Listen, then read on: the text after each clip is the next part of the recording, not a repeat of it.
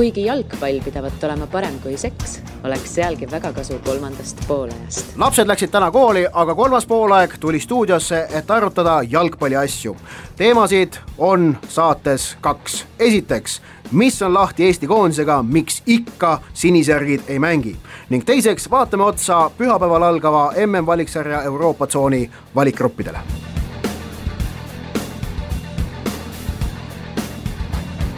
tänasel tarkusepäeval on kolmanda poolaja stuudios proovimas samuti nat-, samuti natukenegi tarkust väljendada Viljar Voog.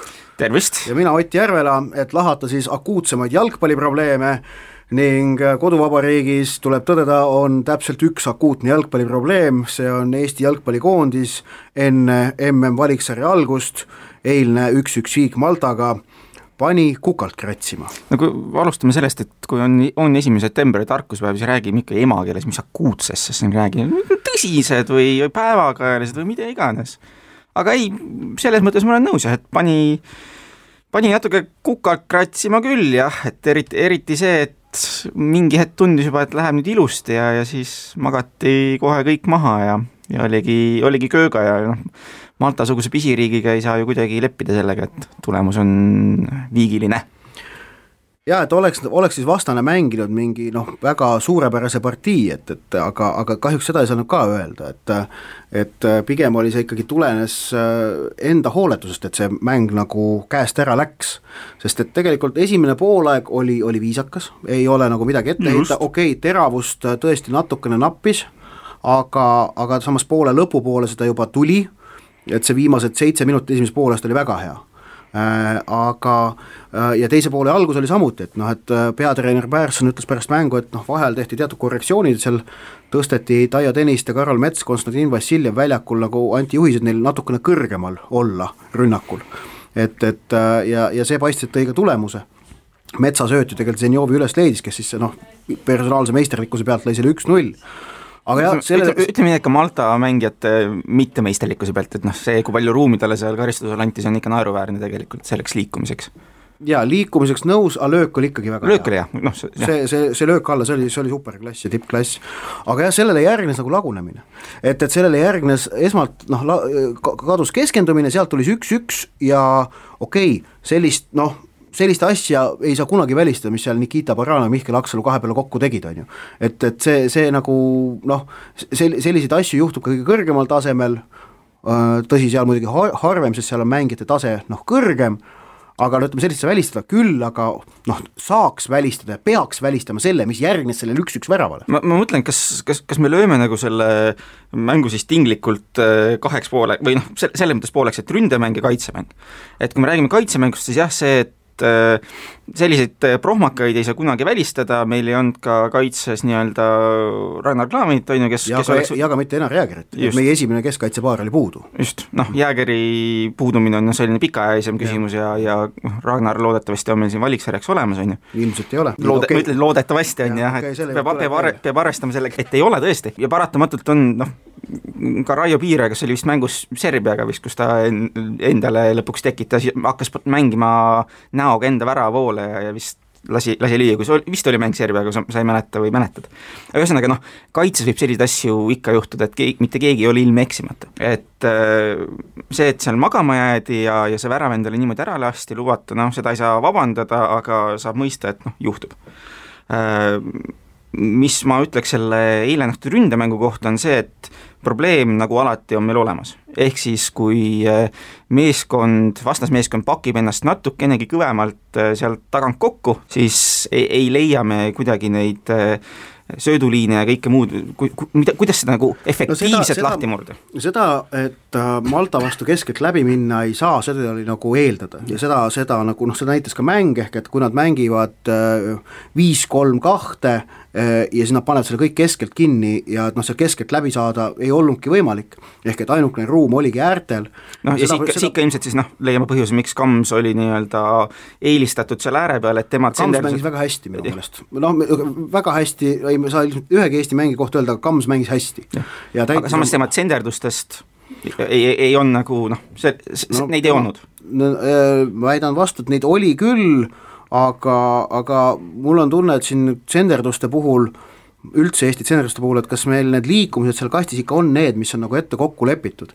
et üks asi on äh, mängulised olukorrad, kus aga, aga miks, mis mind sellele nagu teele viib, et seal kastis või mis, mis kipub mulle viitama, et äh, liikumised kastis pole päris need, mida on vaja, on just nimelt standardolukorrad, kus äh, taaskord nägime seda, stender-, tsenderduste kvaliteet nurgalöökidest, nii Vassiljevi kui Kallaste antud, oli suures plaanis korralik, ütleme selline noh, tugev neli, aga löögile ei jõutud kordagi, ühe korra pääses pikk peaga palli riivama, aga seda ei saanud pealelöögiks kokkuvõttes klassi-, klassifitseerida.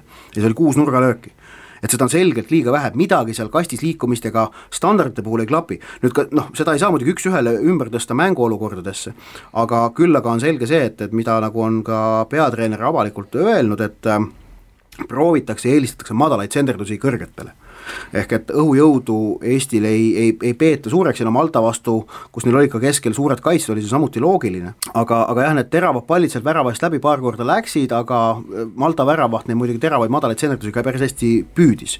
tuleb, tuleb teda kiita, Andrew Hoogi. et, äh, et äh, ja, ja nüüd oli see ka, et, et vasakult äärelt sedapuhku oli see, et kui Ats Purje mängis vasakut äärt, siis ta nagu pigem murdis ise sisse, mis oli ka arvata, aga aga oleks siis eeldanud, et Artur Pikalt tuleb sealt nagu siis tsenderdusi või tekib võimalus pikalt tsenderdusi anda, aga Pika eilne esitusest minu meelest kumas läbi see, et ta on Borissovi patees põhikoosseisust välja langenud. et ei olnud sellist mängupraktikat ja, ja minu meelest oli krobeline no üks siis, kui me räägime äärtest, siis üks, üks vahetus, mis oli, on see, et sina ise lubasid, et Zenjov mängib ääre peal, ennustasid, tuli välja, et mängis keskel tipuründajat ja ja ilmselt see oli noh, mida me oleme ka igal pool oma neis kirjutistes juba öelnud, et see oli selle mängu selgelt kõige nagu positiivsem külg või kõige, kõige lootusrikkam külg oli näha, et väga hea oli, ta oli selgelt platsi parem mees. ja eriti, kui me räägime sellest, et me mängisime Maltaga, kes on selgelt meeskond, kelle vastu Eesti pidi nii-öelda, pidi ründama, nemad pidid kaitsma, ehk siis nad hoidsid oma liine allpool, siis kui me, kui me mõtleme edasi valiksarja peale, kus noh, jätame kõrvale Gibraltari, kus kus pigem on Eesti ikkagi see, kelle ülesanne on mõelda kaitsvalt ja siis rünnaku peal, noh, noh, vastased tulevad meile peale, siis ühesõnaga on see, mida ma öelda tahan, siis see, kuidas eh, Zenjov näitas eile isukust äh, sinna liinide taha söösta. ja lennukust, just nimelt, et tal oli see hoog, tal oli see tempo ja, ja, ja pall püsis jala peal, ta mängib Euroopa liigas alagrupi turniirile jõudnud meeskonnas põhimehena. see on, see on kõva sõna ja nüüd ta suutis selle klubi hea vormi tuua koondisesse, seda siin vahepeal oli tal sellega suuri raskusi tegelikult, et tal koondise esitused olid sellised noh, et noh, iga puude tundus olevat oksakohaga ja niimoodi. eile ei olnud, eile oli see väga hea, tal olid puuted olid täpsed, mäng oli täpne, võttis enda peale, võttis ette, oli julge, õnnestus. Ja just see, see tempo, mida ta pakkus, see oli nagu selgelt Malta meestele üle jõu käiv ja, ja nüüd ongi, et noh, et tõsi on see, et, et kui nüüd tulevad mängud Bosnia, Kreeka, Belgiaga, siis noh, Zenjov on meie põhiründejõud, sellepärast et tema, tema on siis suuteline noh, loodetavasti ka neid, neid mehi ette võtma ja seal äkki tal on selle liini taga veel rohkem ruumi, kuhu, kus nagu midagi tekitada. ja aga samas ei peaks Zenjov olema meie põhiründejõud, aga paistab, et on, sellepärast et Konstantin Vassiljevi mäng oli eile taas kord äh, tema enda poolt seatud standardeid arvestades väga tagasihoidlik er,. eriti neid standardeid, mida ta on nii-öelda läbi äh, nende Poola liigast tulnud videote ja uudiste sel hooajal näidanud, eks no, okay, seal oli no, see võtame nii tema, tema nüüd ütleme, paremad ajad koondise eest kui ka tõesti see, mis, kuidas ta jah, Poola liigat ju augustis ja juulis valitses. just Et aga no. see üks vigastus, mis tuli, paistab, et teda ikkagi on, on, on ka mõjutanud nii, nii enesekindlus kui kõike muud, aga eile noh, Vassiljevi mäng oli väga äh, tujutu ja, ja, ja praagirohke.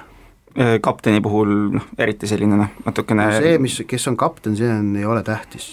No.. ma, ma jätkuvalt olen selles parteis, et et noh, et kapten on töö, mis tuleb ära teha, mulle väga meeldib, kuidas Itaalias, Hispaanias ei ole mitte mingit küsimust ka sellele, kes kapten on, see ei tekita mingit furoori, lihtsalt keegi on, noh, teeb selle töö ära ja noh, kõik, väljakul sul üksteist kaptenit, on ju. see on Inglismaal on, Inglismaal omane komme on see, et noh, ei tea, kes see ikka peaks kapten olema, see on ikka väga-väga tähtis küsimus, kas tema suudab niimoodi nüüd eeskuju näidata. no ja siis nad, siis nad murravad selle üle niivõrd palju pead, kuniks keeravad selle ennast jokki, tekitavad mingid tülid ka veel selle kõige üle see on täiesti tarbetu.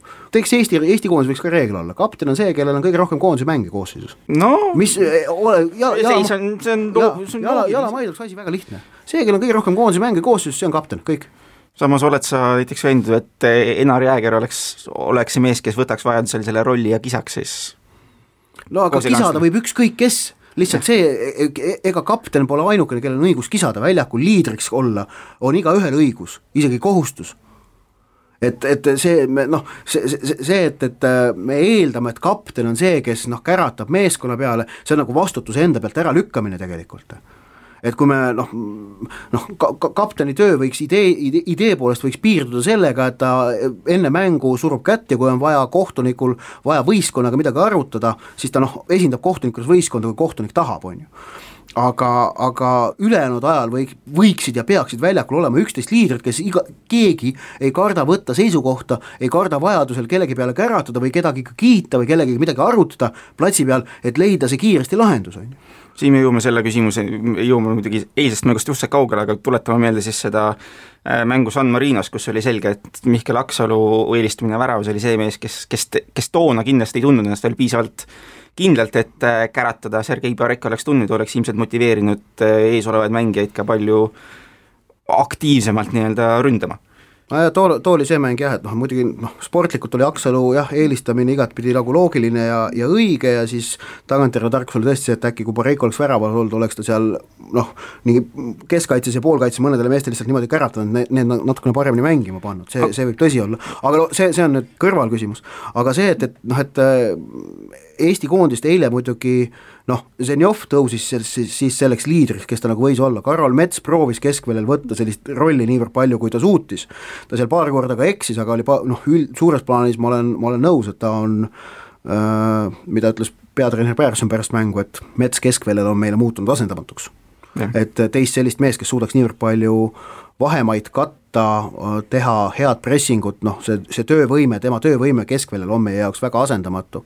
ja, ja noh, ütleme, Dmitrijev on endiselt ka väga hea ja omas rollis tõesti, aga et ähm, noh, ta, kui, kui Dmitrijev sinna üksi jätta ilma metsa toeta, siis ta enam seda välja ei vea, kunagi oli see, kui me mäletame, kuidas Dmitrijev üksinda vedas selle keskvälja välja, aga noh, tuleb passi vaadata, et eile sajanda koondi, eile sajas koondise mäng, aga passis on kolmkümmend neli aastat, et et noh, Dmitrijevit ei saa enam sedavõrd palju nõuda, see on loogiline, kuigi ta on endiselt noh, selline omas rollis ikka väga hea ja vajalik. mis ma tahtsin tulla ko tagasi Kostja küsimuse juurde korraks. jah, no, sellest, ei selle, sellest, sellest võibki pikemalt rääkida. noh, ma ei, ma ei tea, kas see on, on küsimus, aga see on see, ongi täpselt see, et kui ma mõtlen tagasi enda kõige ehedamale Eesti koondise kogemusele, mis oli siis see legendaarne võidumäng äh, Belfastis siis oligi see, et lõpuks, kuidas Eesti selle kaks-üks võidu sai, oligi ju Zenjov ja Vassiljev, kes seal äh, ko koos toodi, toodi, toodi teiseks pooleks sisse, esmalt toodi Zenjov teiseks pooleks just, ja Vassiljev teise poole keskel, jah. just, ja nende omavaheline koostöö ja omavaheline see särts oli ju see, mis, mis selle Eesti koondise mängu muutis ja selle võidu lõpuks tõi.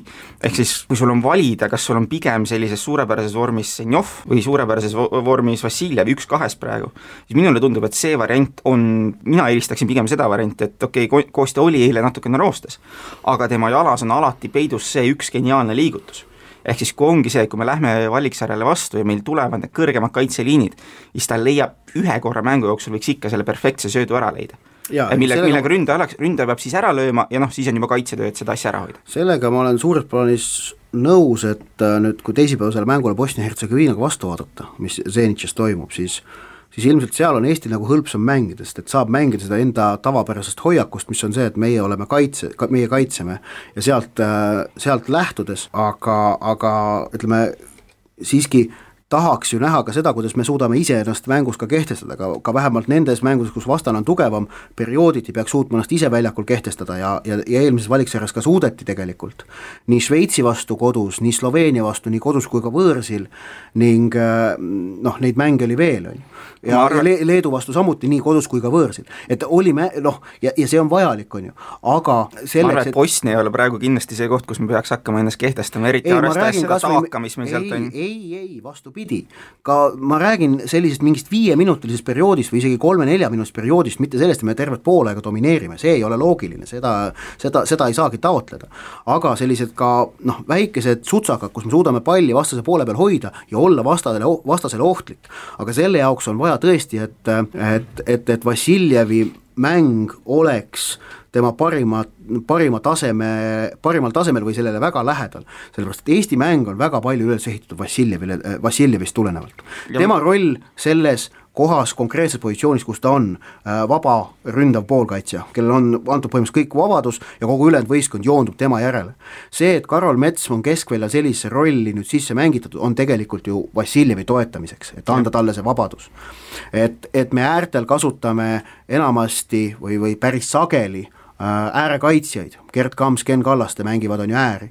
see on tegelikult ka ju seotud sellega, sellepärast et me vajame sinna väga suure töövõimega mängijaid, et anda Vassiljevile see vabadus jällegi. et see kõik on nagu sellega seotud, aga siis ongi see, et kui Vassiljevil endal mäng ei tule kuigi hästi välja, siis see halvab muud võistkonda olulisel määral ja, ja just eile seda Malta vastu, kui Eesti nagu domineeris tervet mängu tegelikult ja pall valdas noh, peaaegu kogu aeg, on ju, Maltal selliseid positsioonirünnakuid oli noh, mõni üksik, siis, siis see tuligi välja ja seal, seal nagu peitub see mure, et kui Vassiljevil koondises praegu välja ei tule, ja noh, ma usun, et ta ise ka ei vaidle vastu, et tal ei ole nüüd siin viimased koondise mängud kõige, kõige paremad olnud, siis nagu asjad ei, ei, ei toimi. noh, mis see, et me ei saa noh, see on meie mätta otsast nii-öelda vaadates, aga noh, nii on ka ju mujal maailmas, et et olgem ausad, ega Cristiano Ronaldo sai finaalis väga ei mänginud EM-il, aga, aga ilma temata poleks Portugal nii kaugele jõudnud, et see on noh, no paratamatu, et iga aga Portugalis oli jõudu ka to-, noh, ütleme muidugi noh, kogu see kontekst on teine, aga Just. oli, oli jõudu ja suutlikkust endast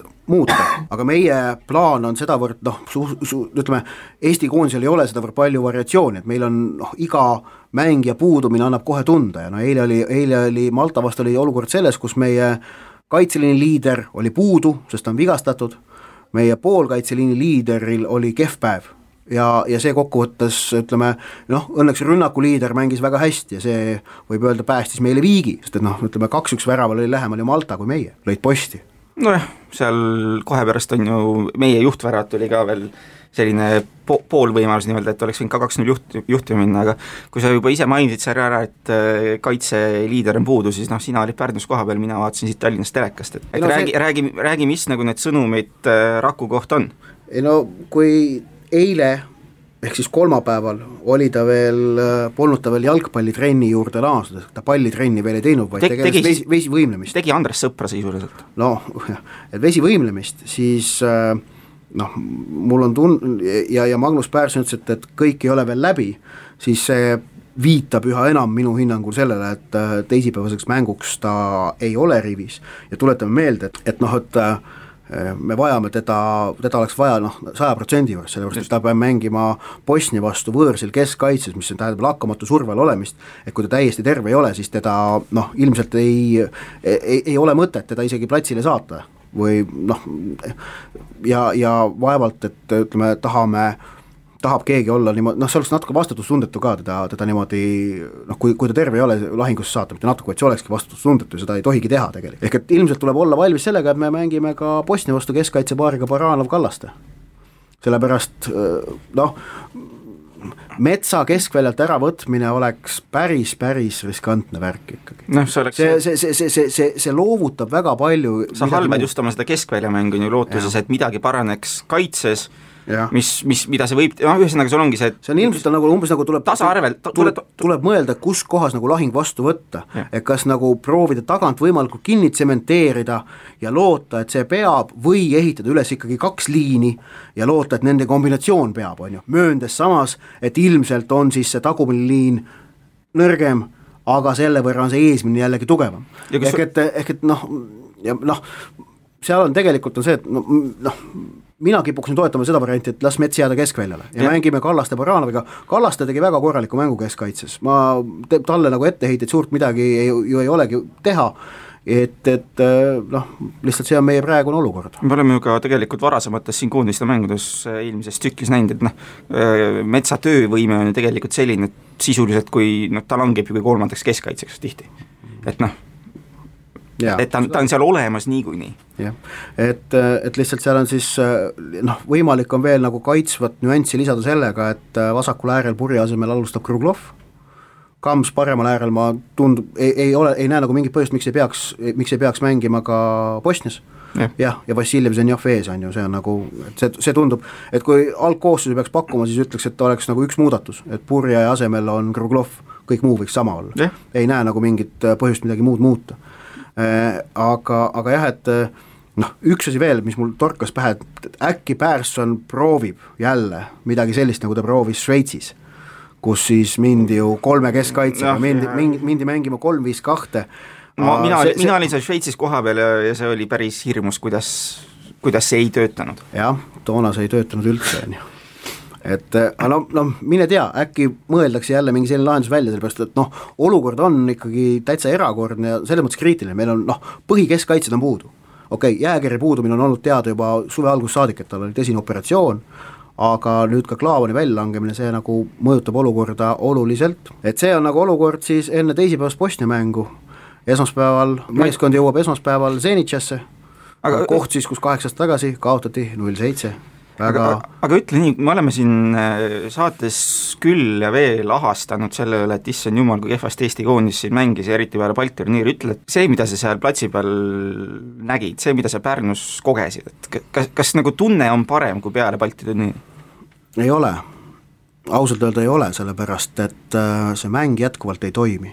Ja, ja noh, seal on näha nagu noh, need põhjused, mis, miks ta ei toimi, me oleme siin ka nüüd üles loetlenud, aga see ei muuda fakti et see ei toimi.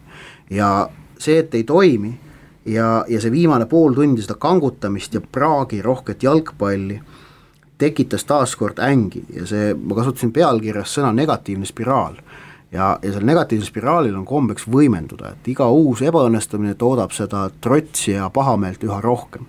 ehk kui ma kõnnin juulikuus, kõndisin Tallinna loomaaias, läksin, käisin seal pojaga, vaatasime jääkaru ja lihtsalt äh, nagu inimene, keda ma vist olin näinud, ma arvan, mõnel koondise välisreisil, noh, seal ikka ju ajakirjanikud noh, satume kokku ja fännidega igal pool. et, et ja küsis, et, et noh, et lihtsalt niisama, et, et mis, mis nagu lahti on meeskonnaga, et noh, et mis nagu, mis nagu ei toimi, miks, miks ei toimi.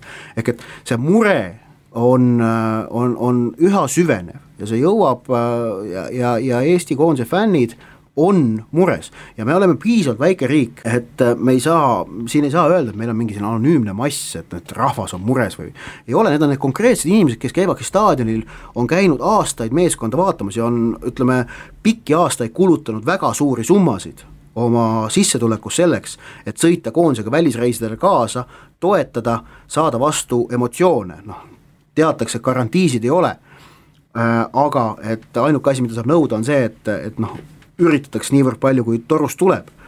Äh, seda, et, et ei üritata ilmselt, see, seda nagu ette heita praegu ei saa, aga, aga noh, ütleme see puudujääk ja see, see kammitsetus ja see kramp mis praegu koondises on, see on nagu, see on nagu suuri küsimärke tekitav, natukene hakkab meenutama Norbert Hurda FC Florat selle hooaja alguses.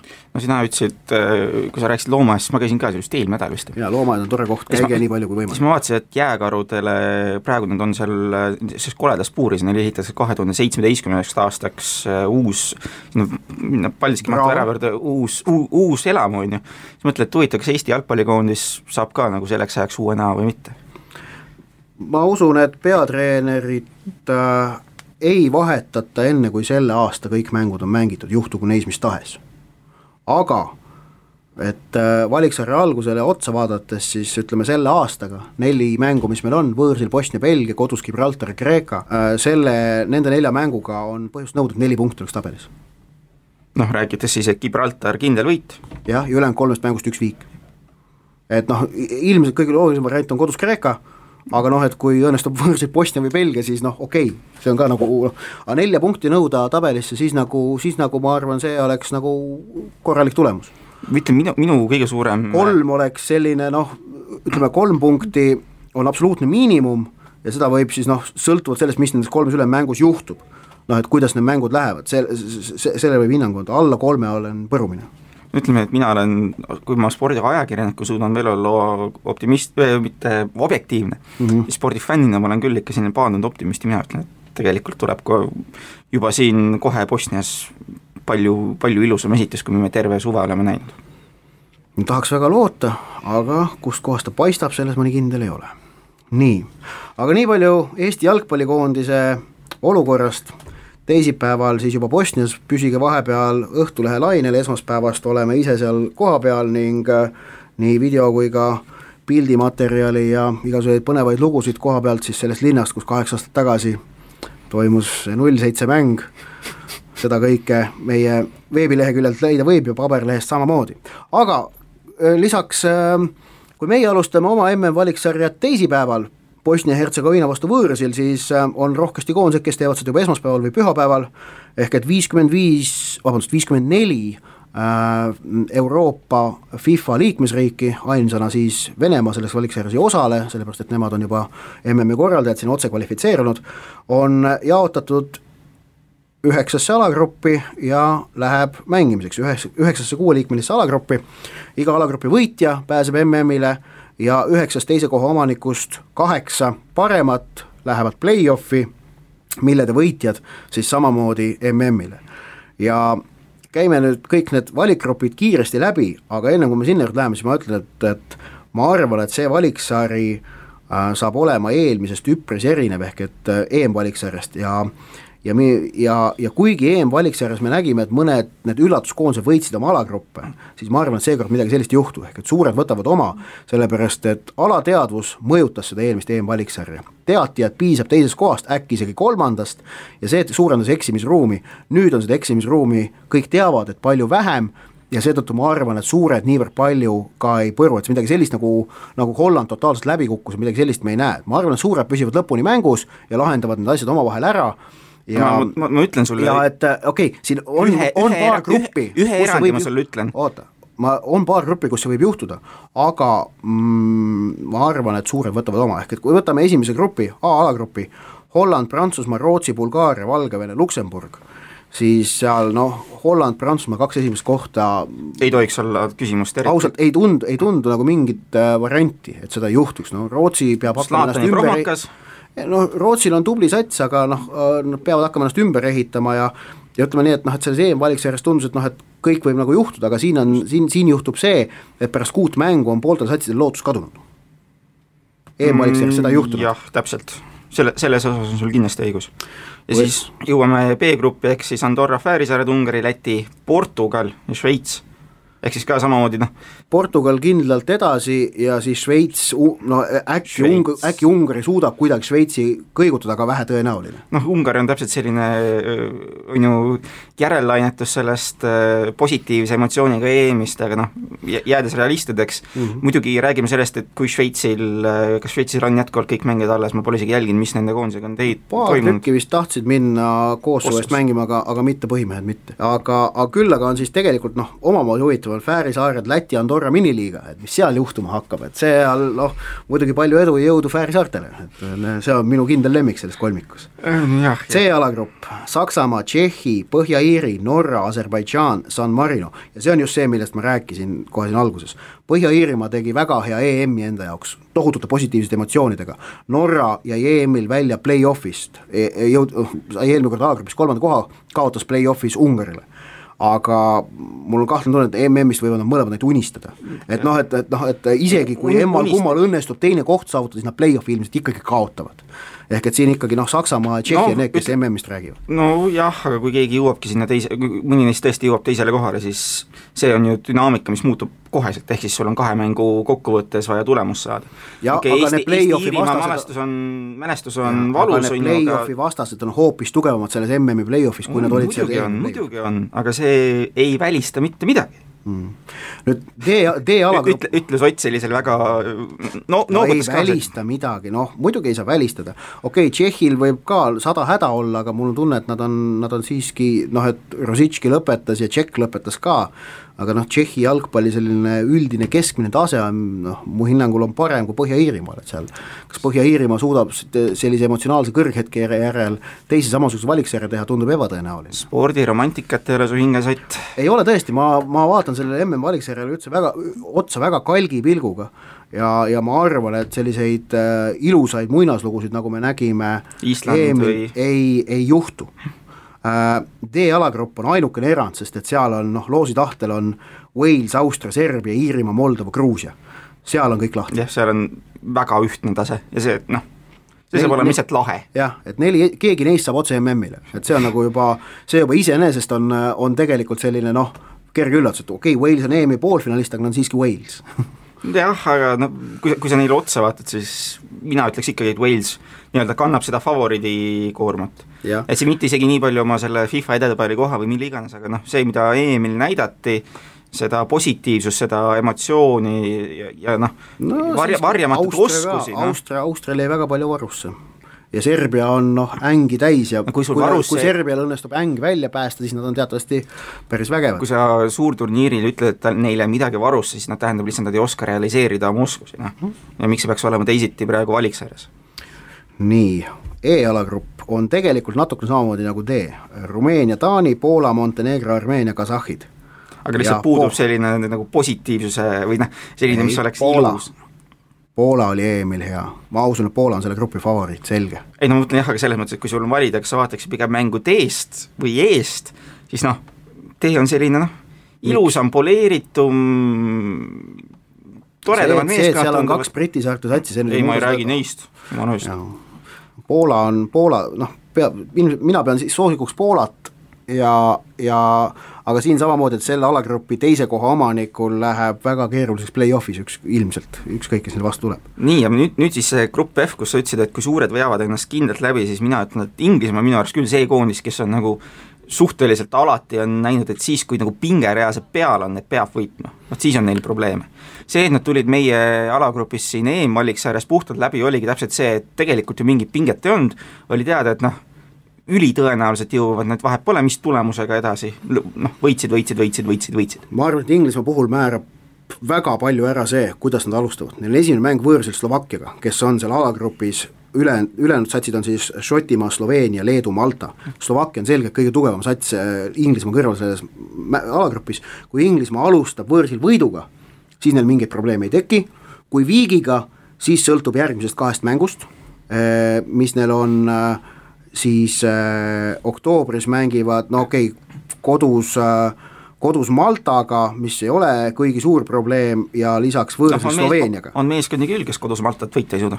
okei okay,, jaa aga noh, ütleme Malta, Malta kodus, Sloveenia võõrsil, siis noh, ütleme Maltat nad kodus ikka võidavad, aga et äh, et kui nad, kui neil on kolme mänguga seitse punkti tabelis, siis neil ei ole probleemi, lähevad edasi. Neile jaoks on see algus on väga oluline, sest jälle uus peatreener, kui Allardassiga hakkab hästi minema, siis üldiselt ma arvan, lähevad edasi välja. tagapool noh, Šotimaa ilmselt räägib jälle, kuidas nad tahavad MM-ile jõuda, noh ei jõua, ei jõua, lihtsalt ei jõua, nõrgad G-alagrupp on siis üks kahest või no ütleme, üks siin, mitte üks kahest, aga üks koht, kus siis on gigantide heitlus. Hispaania Itaalia. kus on Hispaania, Itaalia, lisaks veel Albaania, Iisrael, Makedoonia, Liechtenstein. seal on see, et, et noh, need neli viimast satsi, need, need on juba ette teada, et noh, et lootust ei ole, mitte mingit lihtsalt sellepärast, kui ainult kaks esimest kohta lähevad edasi, üks läheb otse, teine läheb play-off'i, siis on Hispaania, Itaalia need kaks asja ära jagavad ja, ja seal on lihtsalt noh, ülejäänutele statist-, statisti roll no,. No, ma, ma, ma ei kujuta ette, mis anna, peaks juhtuma. anna protsentuaalne su-, äh, mingi number, kui suur on tõenäosus, et need esimesed kaks meeskonda ei ole Itaalia, Hispaania? viis. ütle üks, üks kahekümnest okei okay,, ma, mina ütleks viie kohta veel optimistlik, ma annaks mingi kolm äkki või mida, no ühesõnaga noh see on ikka ulme, kui seal midagi peaks nihu minema jah, sellepärast et, et okei okay,, Hispaania, Itaalia mõlemad, oletame, et vääratavad kaks korda väljapoole, aga siis omakorda noh, mitte ainult teineteise vastu, vaid väljapoole, siis omakorda need, kelle vastu nad vääratavad, peaksid ja. selle ära kasutama niimoodi, et nad ise ei väärata mitte kellegi teise vastu sellest tagumisest nelikust. vaadates selle neliku üldist taset on noh. on, on ebatõenäoliselt, Liechtenstein on ka noh, ikkagi täitsa juba mängiv sats on ju nii, siis tuleb meie alagrupp, Belgia, Bosnia, Kreeka, Eesti, Küpros, Gibraltar.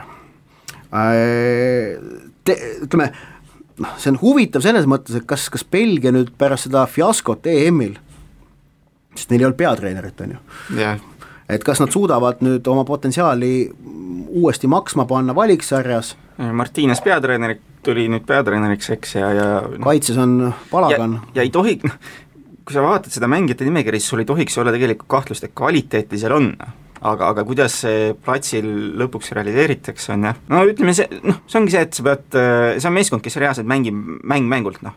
no nad võivad näidata oivalist jalgpalli ja siis järgmises mängus totaalselt äh, koost laguneda, et et loodetavasti on need, need koostlagunemismängud Eesti vastu, aga noh, loota sellele muidugi ei saa. Ja teise koha soosikuks ma pean ikkagi Bosnia, Bosniat, sellepärast et okei okay,, Kreekal eelmine valiksari oli muidugi noh, ütleme selline e-, erakordselt õnnetu ja, ja kehv ja, ja Norja läinud, et ütleme, see küll ei ole tavapärane tase, aga selgelt neil pärast nende selle ütleme noh, sellele Euroopa meistrusel põlvkonnale tuli veel üks põlvkond otsa, aga nüüd sellele omakorda enam järge pole sellist sama head tulnud, et neil on, on, on selgelt mängijate kriis. ei ma ütlen noh, Bosniale samamoodi, tegelikult ju algus on tähtis, nad ei tohi kohe siin esimeses, eh, esimeses ringis Eesti otsa koperdada ja, ja teistele siin edu anda, noh. seda küll seda küll. ja siis tuleb üks no I-alagrupp, mis on hirm tugev ja ühtlane. ehk et Horvaatia, Island, Ukraina, Türgi, Soome, Kosovo. kus äh, ütleme nii, et Soome edasipääsu ma välistan ilmselt esimesena ja Kosovo kohe, ütleme Soome ja Kosovo siiski, aga nad võtavad eespoolt punkte. Ja see on väga usutav see, eriti kuna noh, Soome tegelikult äh, juhtusin poole silmaga jälgima ka nii-öelda seda õhtust mängu, ehk siis Schweinsteigeri lahkumismängu, mis oli noh, selles mõttes oli küll show, eks, et et vanameister pidi särama, aga, aga tegelikult Soome ei mänginud sakslaste vastu ju üldse nagu ülemäära kehvasti, et kaks väravat endale lasti, aga, aga midagi kohutavat selles ei olnud, et siis on, siis on siin grupis on ju neli EM-il mänginud satsi, ülejäänud neli mängisid kõik EM-finaalturniiril. Ukraina ja Türgi mängisid mõlemad EM-il alla Ukraina kindlalt alla oma võimete, Türgi okei okay,, võimed ei olegi teab mis hiilgavad hetkelt, neil on ka ikkagi natukene koosseisu. Island, kes noh, tegi on ju unelmate turniiri ja Horvaatia, kes äh, oli pettumus, et noh, nad, nad äh, olid ju tegelikult Portugalist paremad seal kaheksandikfinaalis, aga ei suutnud seda ära realiseerida, nagu juhtub. noh, mina, mina ikkagi pean noh, Horvaatiat selle grupi soosikuks, aga aga tuletan siin võib meelde, juhtuda kõike. tuletan meelde, et Islandi see äh, ilus tee EM-il ju ei olnud noh, nii-öelda sähvatus, vaid see on, on pikaajalise metoodilise äh, jalgpallistruktuuri ülesehitamise tulemus.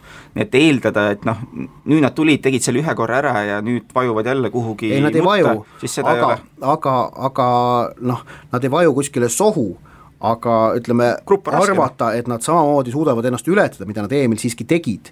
et noh, sellele, aga, aga et sellest alagrupist edasi minna, nad peaksid ennast taas ületama aga noh Nad peaksid tegema järjekordse arengusammu, mida nad seni on suutnud kogu aeg teha.